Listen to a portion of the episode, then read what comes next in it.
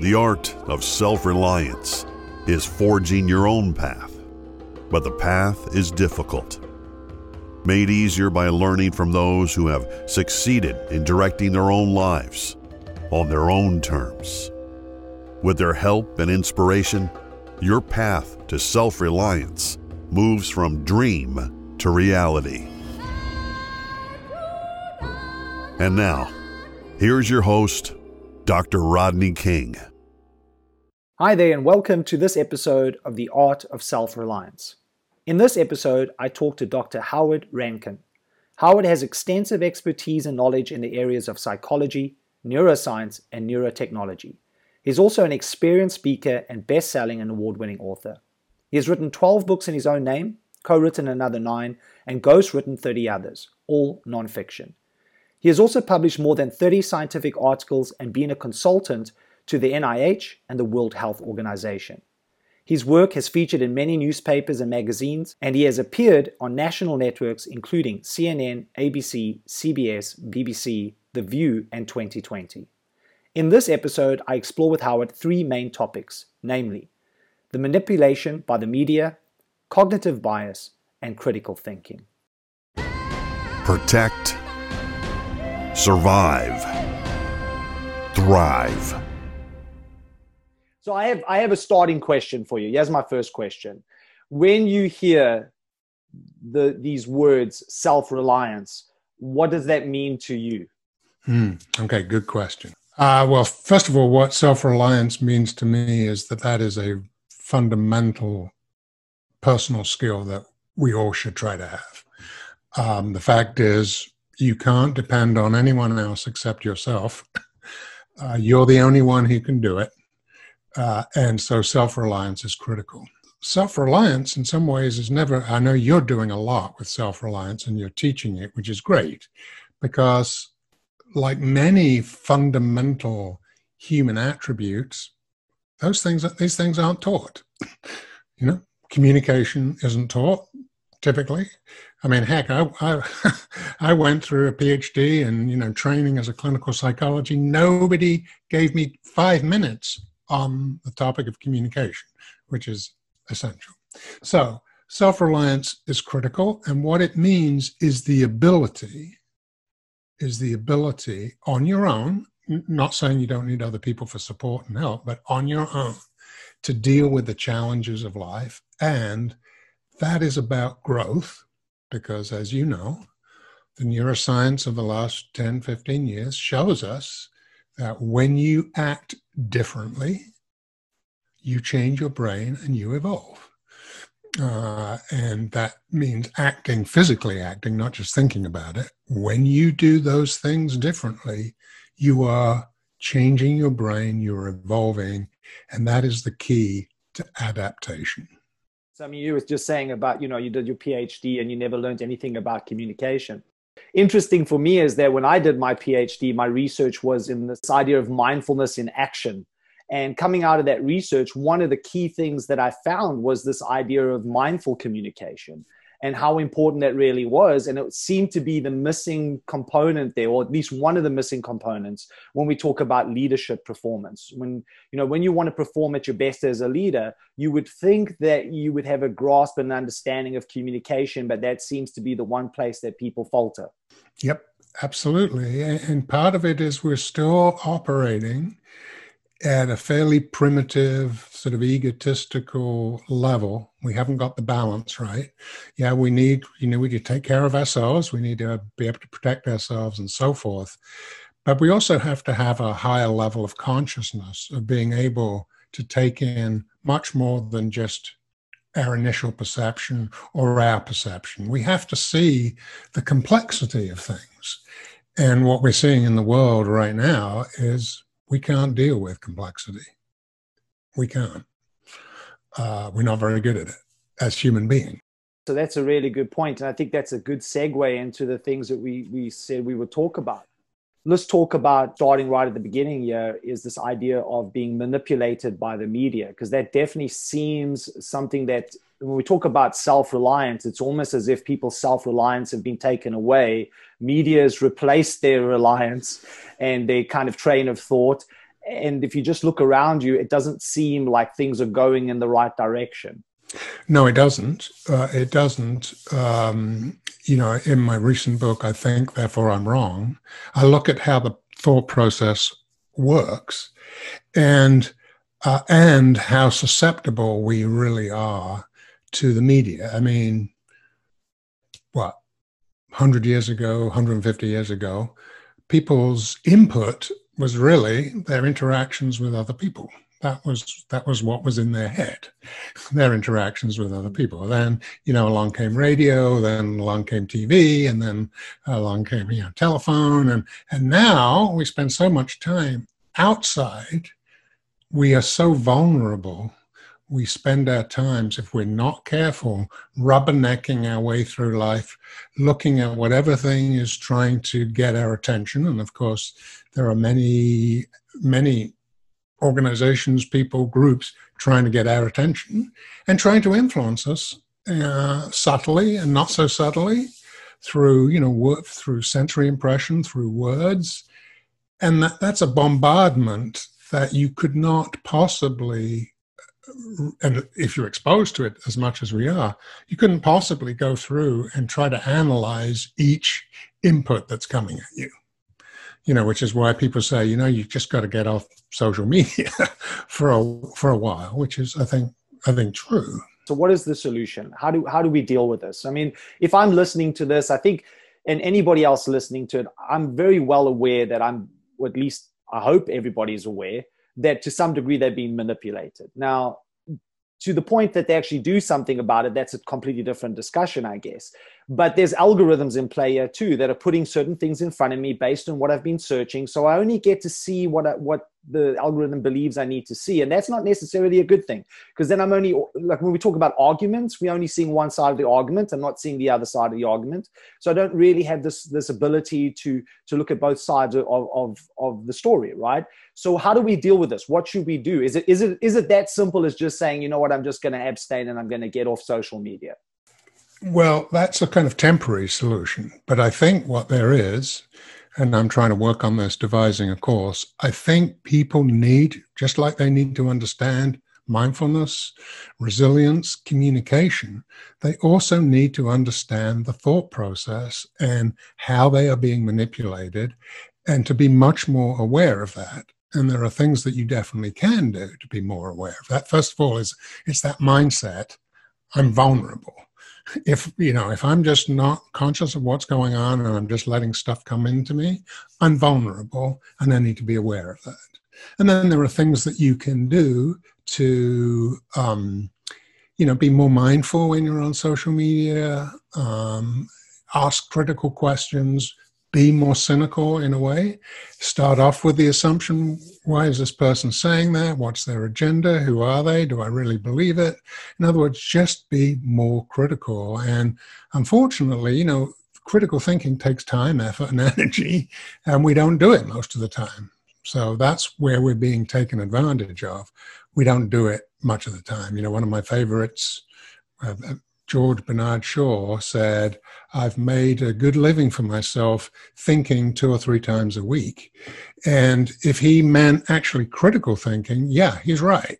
Because most people are caught up in the rush of everyday life. They're not stopping to think very deeply about much, certainly not stuff that they are seeing in the media.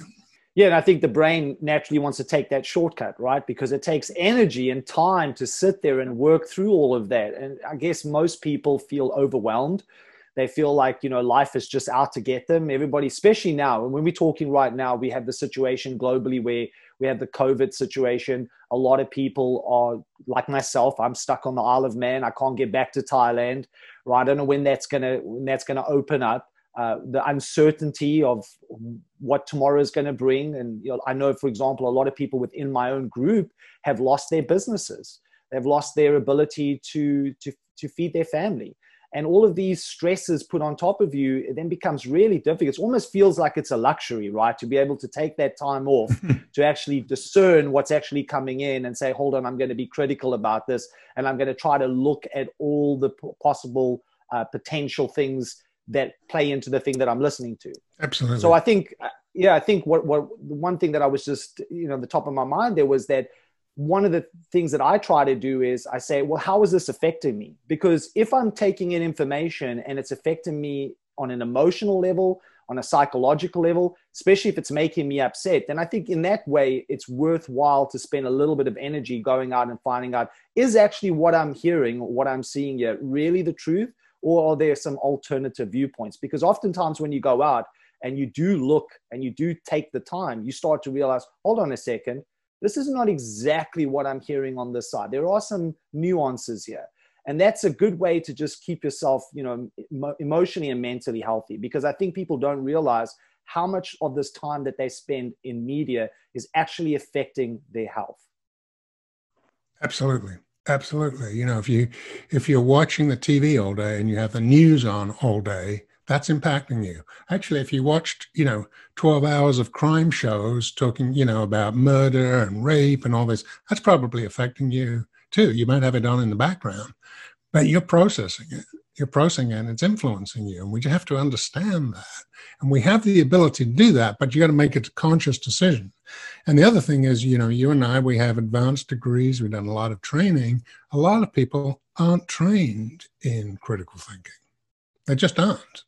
Um, and the shortcuts that the mind takes to conserve energy, you know, leads to um, false thinking.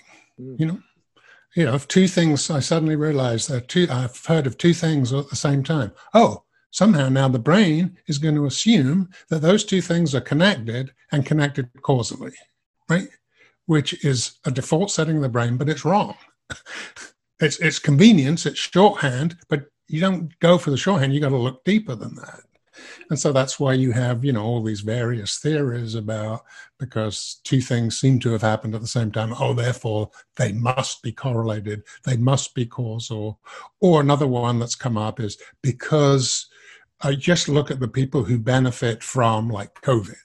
Oh, they must have had something to do with it, or they're trying to influence it.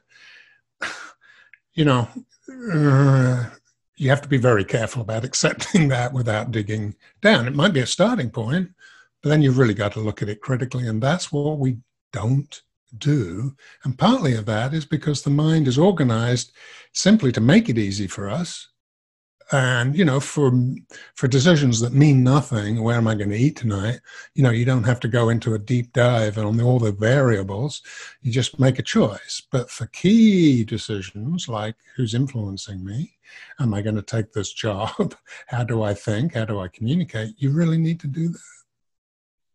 Yeah and i think even more so right when we're talking about how much information is coming in to you know to us all the time from so many different places and that inf- that kind of information was is unheard of at least for most of our time on this planet right absolutely and so I would think, and, and, correct me if I'm wrong, but um, just as you were talking, I say, well, why do we do these shortcuts? Well, those shortcuts were really handy back in a time when there wasn't all of this information that was coming into us. We were in a tribal kind of uh, space. You know, we were only really interested in procreation and survival um, not a lot to deal with outside of the, the immediate threats. And so shortcuts make sense. But once you're now in this situation in the modern world where there is so much information and coming at you from all different various avenues, it's difficult. And so the brain in itself, just because from an evolutionary perspective wants to make those shortcuts, does it. But in, in doing so, we end up tripping up and making the wrong decisions.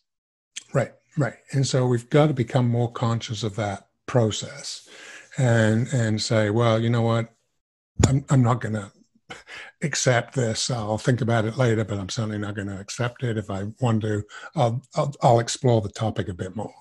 And certainly, you know, that's possible today to explore it um, legitimately online. There's so many good resources um, that if you really wanted to, to explore a topic, you really have. It's relatively easy to do that now with technology be open, right? You need to be open to an, al- an alternative viewpoint to the one that you would like to hold. And I think that's probably where a lot of people are struggling is that they get, like you said, you know, if you spend all day long watching crime and investigation network, that's kind of where you start, you get stuck, right? And then the world looks like a very dangerous place and everybody's out to get you and everybody on every street corner is a criminal. Um, and so you have to kind of pull yourself out of that and go, hold on a second, you know, that's not necessarily true. I need to look at both sides of this.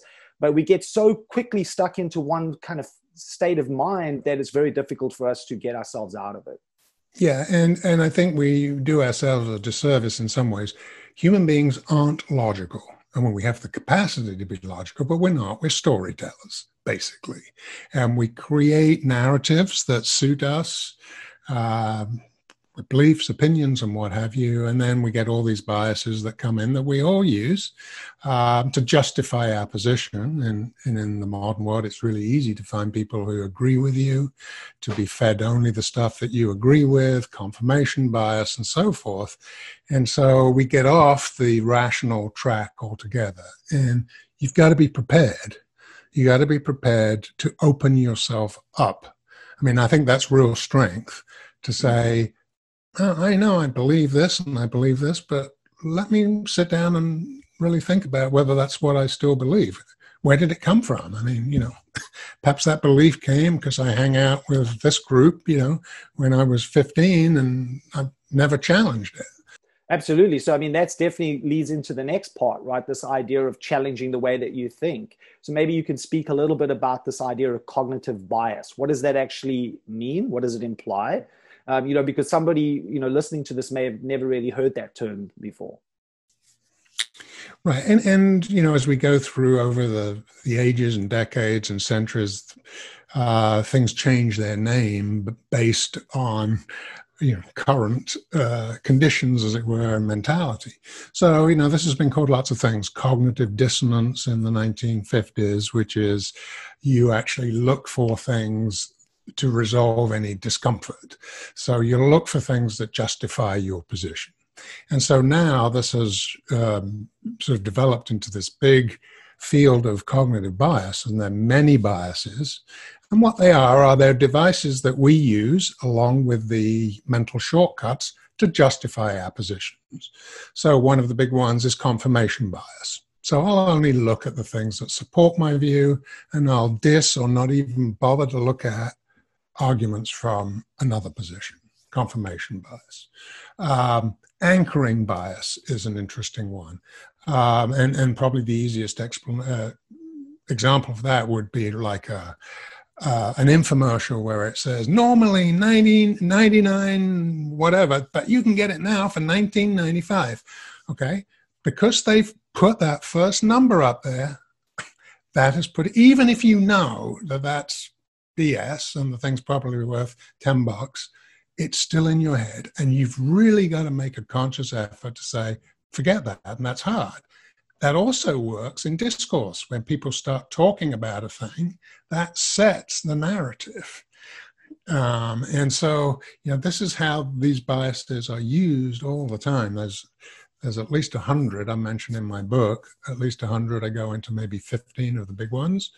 Um, but we use them all the time to justify our mind's quick thinking, go with the narratives that we have, don't bother to change, don't bother to think deeply, and I can use these biases to justify anything I want. One, one is uh, a good one that's really current right now is the normalcy bias, which is, oh, everything will go back to normal. Uh, you know, nothing's really going to be earth shaking. This has never happened before. It's all going to go back to normal. And I think we're in that situation right now where at least uh, maybe we're changing that certainly a month ago i think we were in that situation where it was you know just you know by june it'll be fine and we'll all be back to normal no no i don't think so That's a that's a really good point because I've seen that as well, and I, I, I guess I'm a victim to that in the beginning. I, when, when, this whole thing started happening and the COVID thing started amplifying itself, and we started seeing the lockdown, and my first sense was just a matter of time for things before things go back to normal. I mean, how long can we run in a world that's based on a materialistic economy like this before everything implodes on itself? There's no way they can keep all these borders closed as they have. And but they have, right? And so, luckily, I at least challenged the way that I was thinking, and I started pivoting and started thinking, what can I actually do now, considering that I see the writing on the wall, and this thing is going on way longer than I thought, and actually, things are never going to be the same. They're not going to be how they were before. And I'm not, am I going to put myself in a position that I'm going to be prepared to be able to to to flourish, to thrive in the new norm, right? But I've noticed a lot of people haven't done that. A lot of people have exactly that, right? They're kind of just sat back and, you know, it's just a matter of time, but, you know, before everything is back to the way it was.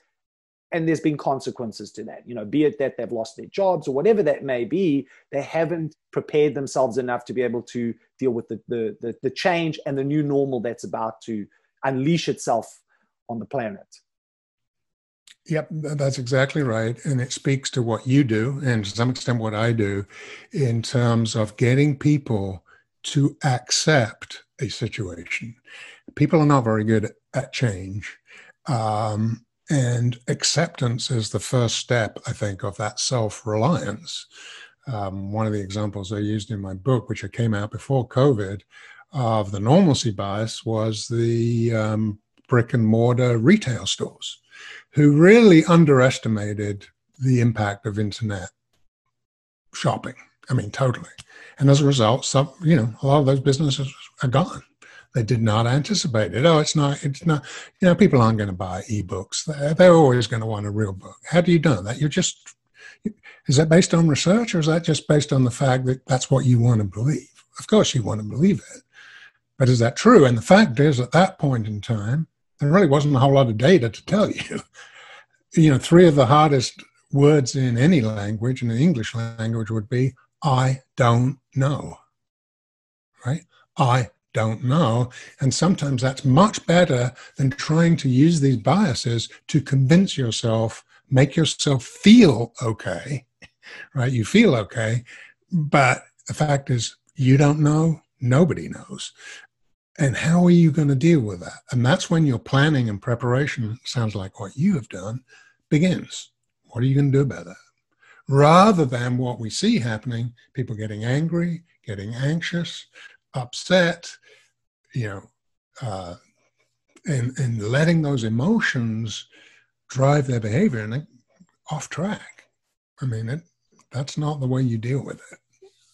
Yeah, I agree. So, you know, just talking about acceptance there, I guess what what what we need to kind of look at there when we say to people, look, you need to accept where you're at.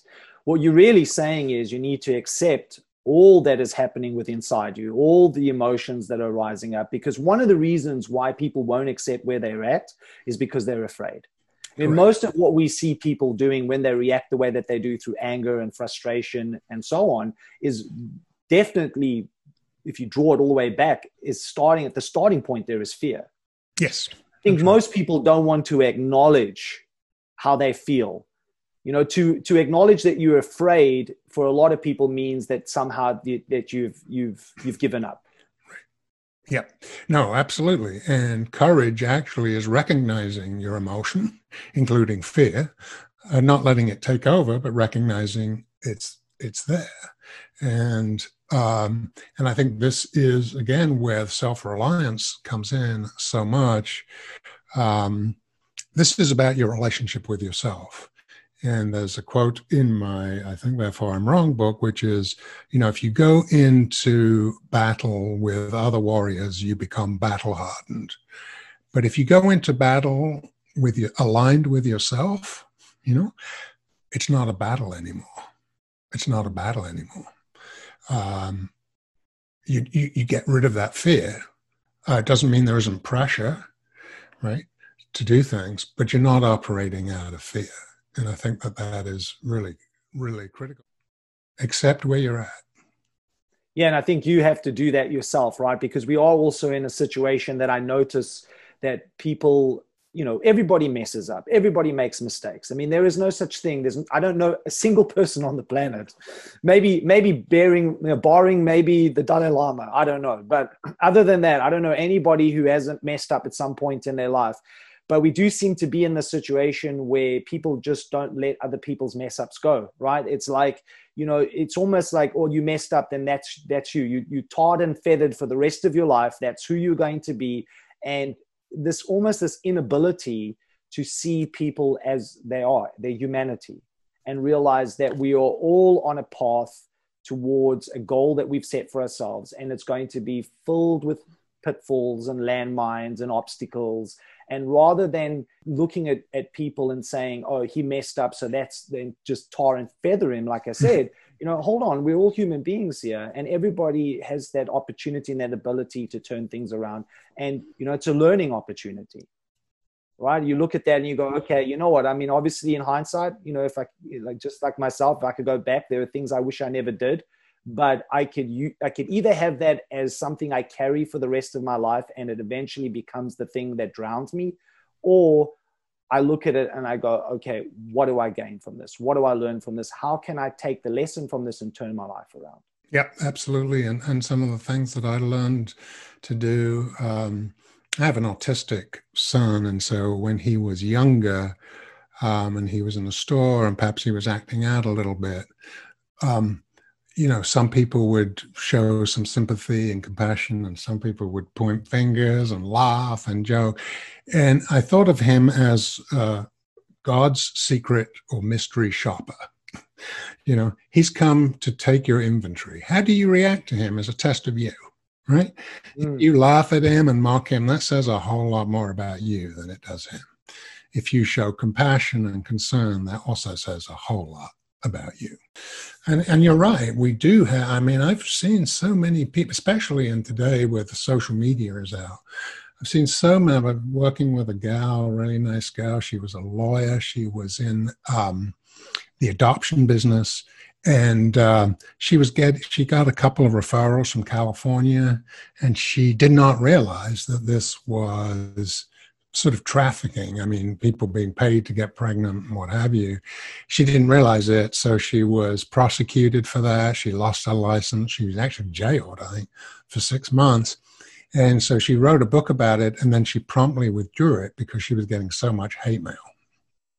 Mm. Um, and that's sad you know, that is sad. For me, uh, thinking and reason and wisdom is based on virtue. Wisdom is based on virtue. Gratitude, forgiveness, humility, respect. That's that's where that's where wisdom comes from. Non-judgmental. Because as soon as you deviate from those, you start looking at the world through a different and and pretty ugly sometimes lens. And that prevents you from being wise. It also prevents you from saying, I don't know. I don't know. I wasn't there. I don't know. Or I don't know the answer to that. So, so my question for you, Howard, is you know, considering that you know, people seem to respond this way, right? That they, especially in that woman's case, I'm assuming she didn't know that that's what was going on, and then start you know you start getting hate mail. You st- you people start you know trash talking you online and and and all on and it goes on and on and on. They put forward this position that they're somehow better than everybody else, but the reality is, if you looked at their lives, they've probably made equal or worse mistakes. So, what is that about the human being that does that? Mm-hmm. Where we we look at somebody, we see that they've made an error, a misstep. We won't let it go. We we trash talk them. We we try to destroy their reputation. But at the end of the day, we are not any more perfect ourselves. So what is that? If is that a cognitive bias? Is there something that explains that? What is that? Yes. Well, I can explain that. And again, and I think therefore I'm wrong. What I do is I talk about the concept of defense mechanisms um, that goes back, well, probably goes back centuries, but you know, Freudian times brought those up, and there are really four types of uh, categories of defense mechanisms: um, psychotic, neurotic, immature, mm. uh, and then mature. And those all those negative ones are things like projection. And I, I use some simple examples of a, uh, somebody in a store with their husband, an example, and they get into an argument, and some of the, the defense mechanisms used. And one of them is projection. I am projecting onto you what I don't want to own.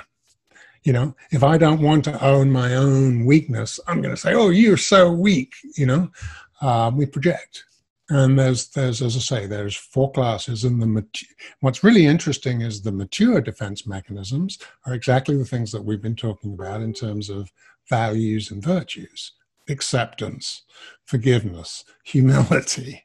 And so, you know, I, I talk about those and then I translate them, as it were, into the biases, the cognitive biases. So those defense mechanisms and biases sort of go together. They are ways of letting ourselves off the hook or saving time and energy or preserving consistency in our beliefs and narratives.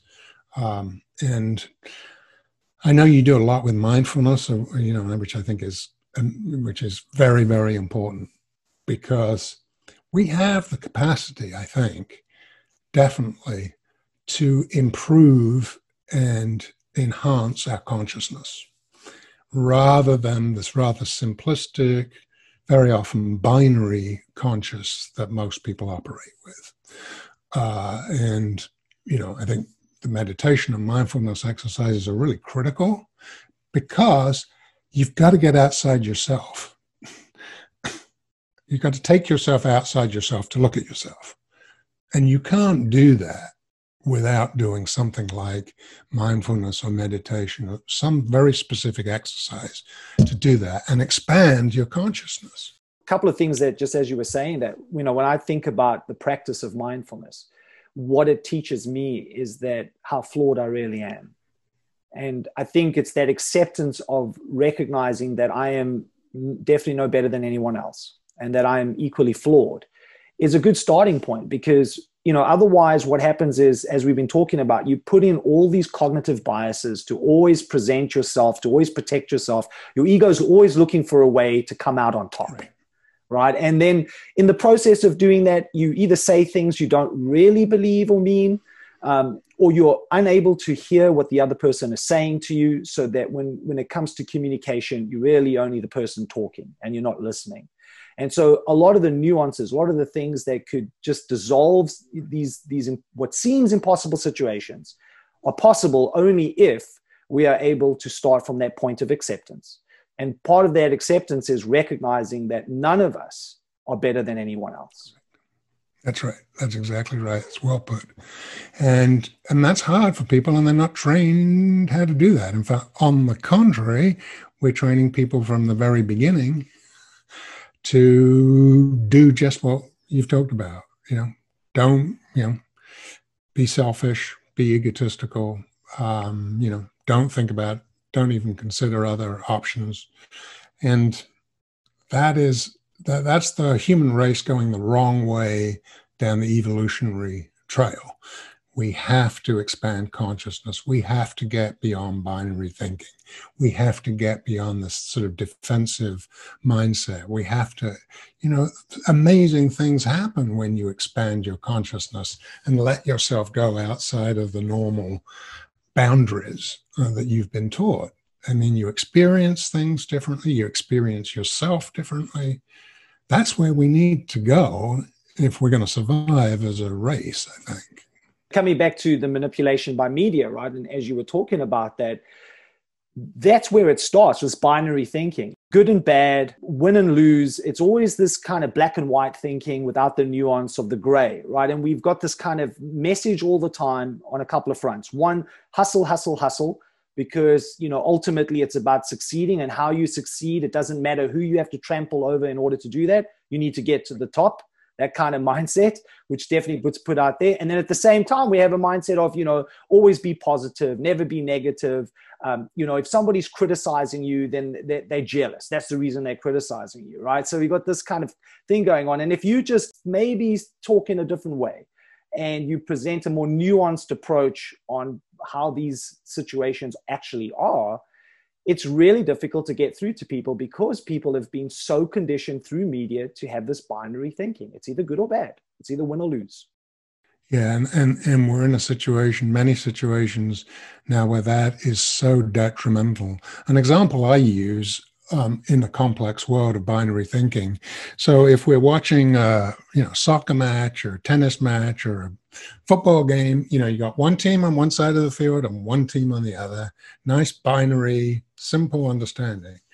But often reality would be like watching maybe 12 teams on the field, you know, trying to, and, and there's probably another 20 we can't see.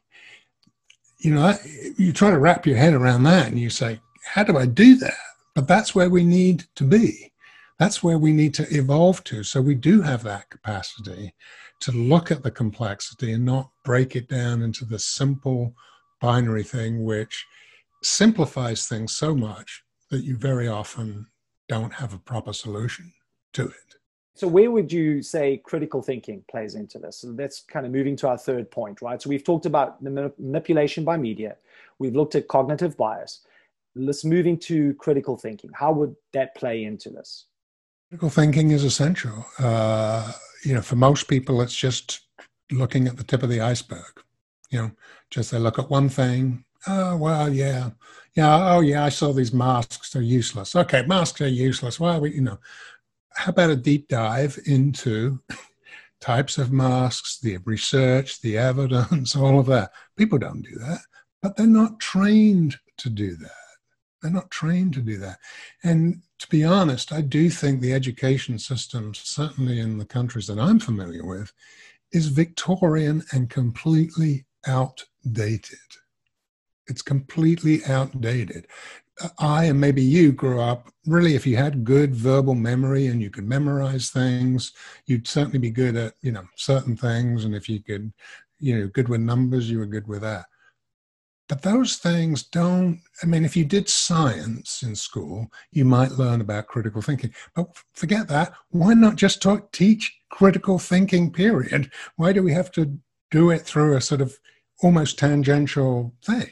if somebody's listening to this, right, I, th- I, think this is the thing, I guess, where people struggle with. They hear this idea of critical thinking, but what is what do we mean by critical thinking? If I if I wanted to, say, for example, start developing my critical thinking skills, or I wanted to help my kids develop their critical thinking skills, where do I start? Yeah, um, well, there are some good books on thinking. Um, and there are some also courses on critical thinking, which I mentioned in my book. Um, but I think the first thing is to recognize a couple of things. One is the sort of binary, simplistic thinking that serves us well most of the time, but unfortunately not all of the time, and not with big issues. So that's that's the first thing. I think the second would be to explore mindfulness, because that opens up your mind a little bit towards being more open generally. And then um, really do the research. Uh, as I say, there are some good books on this to understand how you unpeel the, the layers of each onion. You know, so um, just using the example used before, masks. Do masks really work? Okay. Well, you know, you could hear somebody online say, "Oh no, I know it doesn't," and you could accept that, but that's not critical thinking. Critical thinking would be doing some research. What types of masks are they? How do they work? Right?